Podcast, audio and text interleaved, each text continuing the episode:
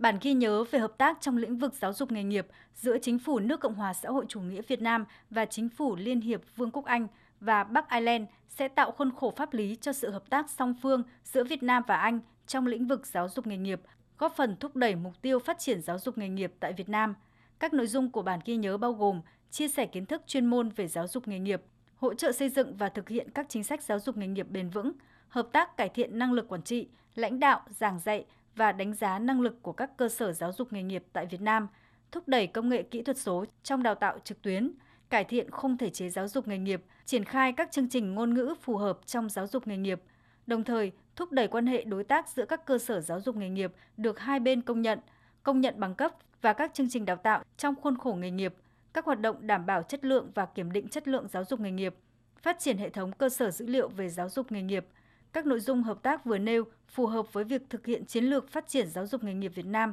giai đoạn 2021-2030, tầm nhìn 2045.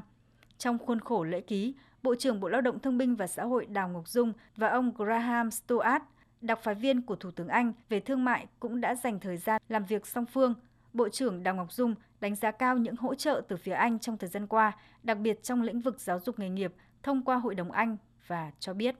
Hiện nay Việt Nam thì có 1.929 ờ, cơ sở giáo dục nghề nghiệp. Tôi cũng cảm ơn chính phủ Anh, nước Anh bên cạnh giáo dục nói chung thì đã hỗ trợ cái giáo dục nghề nghiệp thời gian vừa qua bước đầu có hiệu quả. Nhất là hỗ trợ đào tạo giáo viên của 21 trường cao đẳng ở Việt Nam. Chúng tôi thì ờ, Việt Nam coi cái đào tạo nhân lực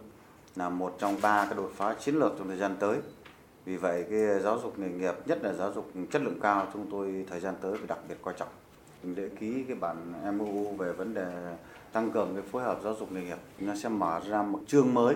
trong hợp tác trên lĩnh vực này và để cái chương trình ờ, hợp tác này nó có hiệu quả thì tôi đề nghị là phía Anh cũng như phía Việt Nam phối hợp với nhau một cách thường xuyên bàn bạc kỹ từng cái nội dung giải pháp và cơ chế phối hợp với nhau. Ngài Graham Stuart, đặc phái viên thương mại của Thủ tướng Anh, cũng nhất trí hai bên cần tăng cường hơn nữa mối quan hệ hợp tác trong lĩnh vực giáo dục nghề nghiệp mà phía Anh có thế mạnh, góp phần phát triển nguồn nhân lực tại Việt Nam trong thời gian tới. Tôi xin chúc mừng Việt Nam có hệ thống giáo dục nghề nghiệp phát triển rất mạnh. Tôi cho rằng đây cũng là cơ hội để hai bên tăng cường hợp tác nhằm nâng cao chất lượng giáo dục nghề nghiệp hơn nữa, qua đó tạo điều kiện cho học sinh, sinh viên của Việt Nam có cơ hội học tập giáo dục nghề nghiệp tốt, sẵn sàng tham gia thị trường lao động, vừa phù hợp với nguyện vọng của các em, nhưng cũng đáp ứng được nhu cầu của nền kinh tế. Hàng năm, cơ quan kiểm định khảo thí của Anh cấp khoảng 4 triệu bằng cấp khác nhau cho người du học ở nước ngoài, trong đó có khu vực ASEAN. Giai đoạn 2019-2020 có 1,5 triệu bằng cấp của Anh cấp cho người học ở khu vực ASEAN.